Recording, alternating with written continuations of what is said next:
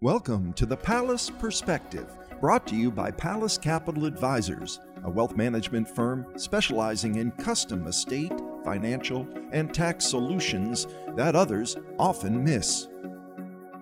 Welcome to the Pallas Perspective. I'm Taylor McCormack, and I run the marketing and communications here at Pallas. Today's recording marks our 60th episode. To mark this occasion and celebrate Women's History Month, we have a special edition. I am joined by two Pallas rock stars, Cam Newton, CFA, and portfolio manager here at Pallas. Cam always has her pulse on the markets. We are also joined by Shannon Smith, Director of Planning and Client Experience. Shannon is known by her clients as their personal CFO. Cam and Shannon have prepared 10 topics to discuss regarding women in finances.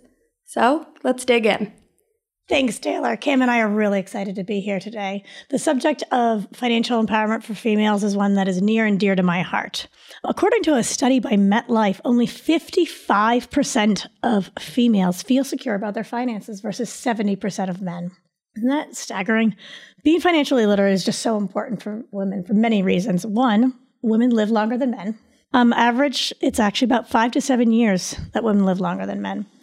Women, unfortunately, have higher healthcare costs. You can expect to spend about 20% more during your working years than men on healthcare. And then once you're retired, they say it's supposed to cost about $100,000 more than a man will pay for healthcare in retirement. Wow. Isn't that crazy? Another one is that women tend to have interrupted careers more than men.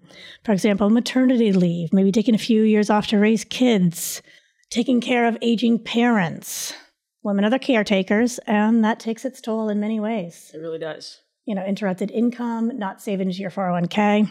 And then, fourth, statistically, unfortunately, still women earn less than men, which means that they'll have less in savings. And efforts to, you know, close the gap has progressed slowly.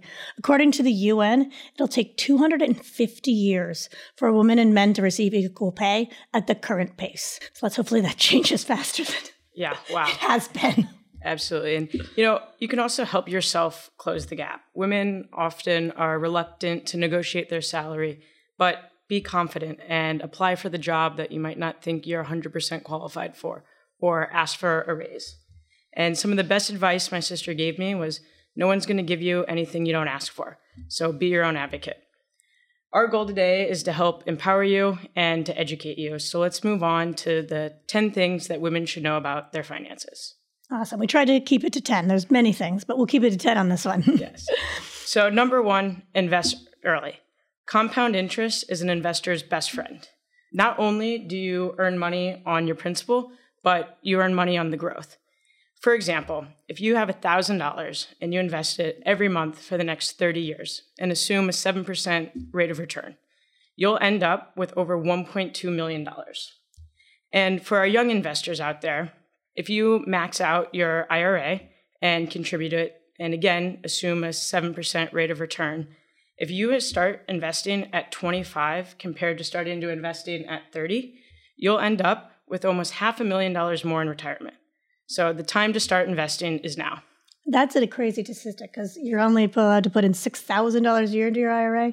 But if you were doing $6,000 a year five years earlier, by the time you retire, that's a million dollar, half a million dollar difference. Yeah, compound and, interest. And you know, it constantly changes. So look at the amounts, sixty five hundred. You know, they hopefully keep raising it. Exactly. Another one is get involved. You should know your net worth. Whether you're single or married, you should know where all your assets are, the total value of all your assets. Again, where they are, like if something happened to you or your spouse, do you know where everything is? Do you know how to log into any of the all the accounts? This is just a really vital one of knowledge. Knowledge is power. At least know where you're starting from. Exactly. The other one kind of ties in with net worth is cash flow. Know your cash flow. What's coming in? What's the income sources for your family? What are the expenses? What are the fixed versus variable expenses? And what are the discretionary items versus non discretionary? And that'll help you come up with your family's budget. Both, if you're married, both people should know what the budget is and they should try and help stick with it. Maybe every year you sit down and you do a, what did we the last year looked like? Did we stick to our budget? How much extra do we have in cash? What does our savings look like this year?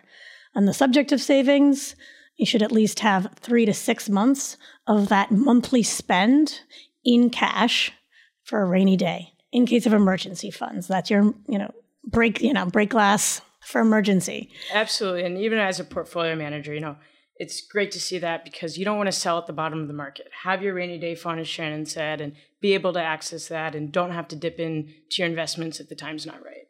Another thing about your rainy day fund, though, too, is out of sight, out of mind. We suggest segregating it from your, you know, checking account. That money is in another account that you don't have easy access to. You know yourself, but you don't necessarily want it in the checking account that you've access to, and you want to make sure that it's in a high interest account as well. You know, kind of going off of that. Next is liability management. Um, not all debt is created equal. You know, there's good debt and there's bad debt. Know it and manage it.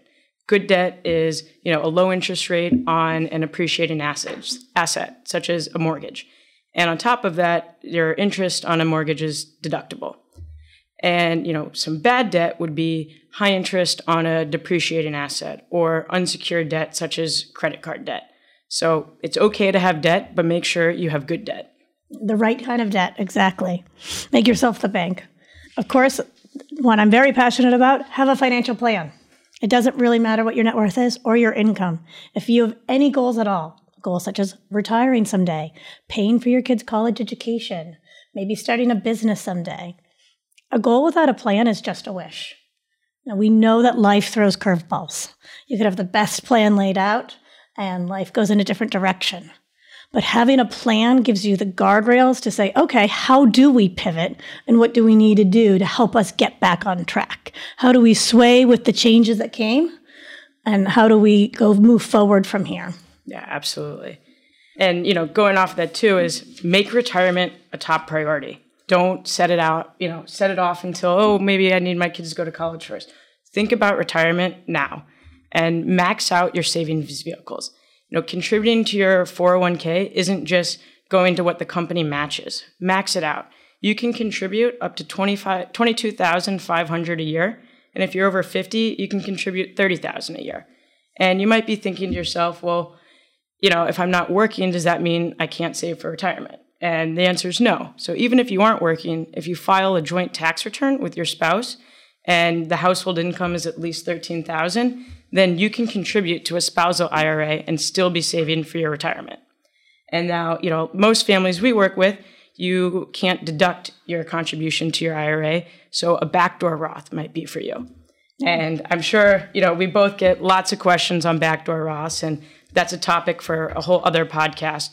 And but if you have questions on it or think that you might be the fit for that, then you know, reach out to either of us, and we're happy to explain more. As Kim was saying, you know, there are income limits on deductible IRA contributions. There is no de- income limit on a conversion to make these backdoor Roths. Again, subject of a different podcast. Yes. and you know, that being said, know your financial advisor. Go to the review meetings, ask questions. The point of all of this is so you know what's going on with your finances, that you're empowered, and that the people around you are building your knowledge. If your advisor isn't educating you or isn't involving you, then find a new advisor. Uh, exactly, 100%. If they're not doing this, that's what they're there for. Yeah. They're not involving you, educating you, you're with the wrong advisor. Absolutely. So, you know, and if something happens to your spouse, if you already have a trusted advisor and you've built a relationship with them, that's one less thing to worry about. We're making a lot of progress, Cam. so we're now on number eight insurance. Make sure you're properly insured. And the so many different types of insurance. Let's start with basic. You're renting an apartment. You should have renter's insurance. You're a homeowner. Of course, you have homeowner's insurance, but you also want to make sure you have the right umbrella coverage on the house as well. Life insurance. Make sure you have the right life insurance for you. If, if you have any dependents, if God forbid something happened to you, how would they survive? How would the bills get paid? That's where life insurance is so key. Disability insurance, and same thing. If there's an unfortunate accident and the income's not coming in, how will the household pay for those expenses? That's where disability comes in. So just making sure you have the right amount of insurance of all different types is really important to protect your family. Yeah, absolutely. And even when you talk life insurance, you know, there's many ways and reasons why you want it. It could be if I were to pass away, my family needs the income, or it could be an estate planning tool. So there's a lot of reasons why you you know, need insurance. Great point, Cam. Yeah, income replacements, multiple stages of your life. Yes. Younger income replacement, older and larger estates, estate planning purposes for sure. Talking about estate planning, my number uh, nine we've got is you should have an estate plan. Every single person. This is one. One. It's also doesn't matter what your net worth is. You need an estate plan. Why? Because if you die without a will, it's called dying intestate, and that means that you have to go through probate in the state you die in. It is a lengthy and costly process that unfortunately is public and is not a very fun process for the you know your heirs who have to deal with it. If you've had to deal with the government for anything it tends to be a bureaucratic and long process. Absolutely. so that's your will. Um, the other document you'll need drafted is your, your healthcare proxies. God forbid again something happens to you. You're still alive but you're unable to communicate your needs. You want those needs to be written down somewhere so your heirs and your family members know what your wishes are um, if you have kids, this is a really, really tough one. I know it's such an emotional, hard decision. Like, what happens to them if something happens to you and your spouse? It's horrifying to think about. But if you don't think about it and put that in paper, unfortunately, the state is going to decide for you. And you don't want the courts making that decision for you. No. So it's um, an interesting conversation to have with your spouse. You get to really hear how they feel about your parents and vice versa. but these, you need your estate plan done. Absolutely. And number 10, don't be scared of taking risk. Um, it is, women are way less likely to take risks than men when it comes to their finances, and this can be detrimental to your savings in the long run. Um, you know, for example, the S&P 500 in the last 30 years, the average return is 9.7%. And if you adjust that for inflation, it's 7%. And, you know, we have so many women that come to us and they've done a great job saving and, you know, have spent the time. They, you know, really went through their budget and maxed out their 401ks, maxed out their IRAs, but the money was sitting in cash. Exactly. And if you were, so going off of, you know, a 7% rate of return, and if you follow the rule of 72, which tells you how long does it take to double my money? If you had $100,000 in cash and you're assuming 7%, you'll have $200,000 in about 10 years. Another 10 years, that could be $400,000. Now, the exact same person that had that $100,000 in cash, and now for the first time in a very long time, you actually get a little bit of money on your yeah. cash. But, you know, for a long time, you're earning next to nothing on your cash. So when you adjust that for inflation, you actually could have your $100,000 could be worth less. Exactly. Um, this one I unfortunately see a lot. Women tend to be really great savers, but they don't trust the market or they it's because they don't trust it because they don't understand it. Exactly. So, you know, work with an advisor. Don't exactly. be skeptical of the of the markets and don't stay in cash and work with your advisor to figure out what your right, you know, risk versus reward is for your goals and your time horizon. But at the end of the day, let your money work for you. Exactly. You know, time horizon's a really big one here too, where you know, if you know you need the money in the short term, it shouldn't be in the markets. Correct. You know, and short term could be anywhere from three to five years because the market in the short term, no one has any idea what's going to happen. But as Cam said earlier, over a 10 year time frame, 30 year time frame, 50 year time frame, the market averages seven to 10%. So it's the longer term assets, they should be invested for growth. And you're just hurting yourself if you're keeping it in cash. Absolutely. Well, we covered a ton. So thank you for staying with us. If you have any questions at all, please don't hesitate to reach out. Uh, we love being a resource and um, helping females get more empowered and feel confident about their financial future. Thanks. Preceding information is for general educational purposes only. It's not intended to be investment advice and is not specific to any individual's personal situation. Any decision about investing should be undertaken only after careful consideration of the investment's risks, costs, liquidity or lack thereof, and the investor's time frame. Please remember that past performance may not be indicative of future results. Different types of investments involve varying degrees of risk, and there can be no assurance that the future performance of any specific investment, investment strategy, or product referred to directly or indirectly in this newsletter or podcast will be profitable or equal any corresponding indicated historical performance levels. The investment advice is offered through Pallas Capital Advisors LLC, a registered investment advisor.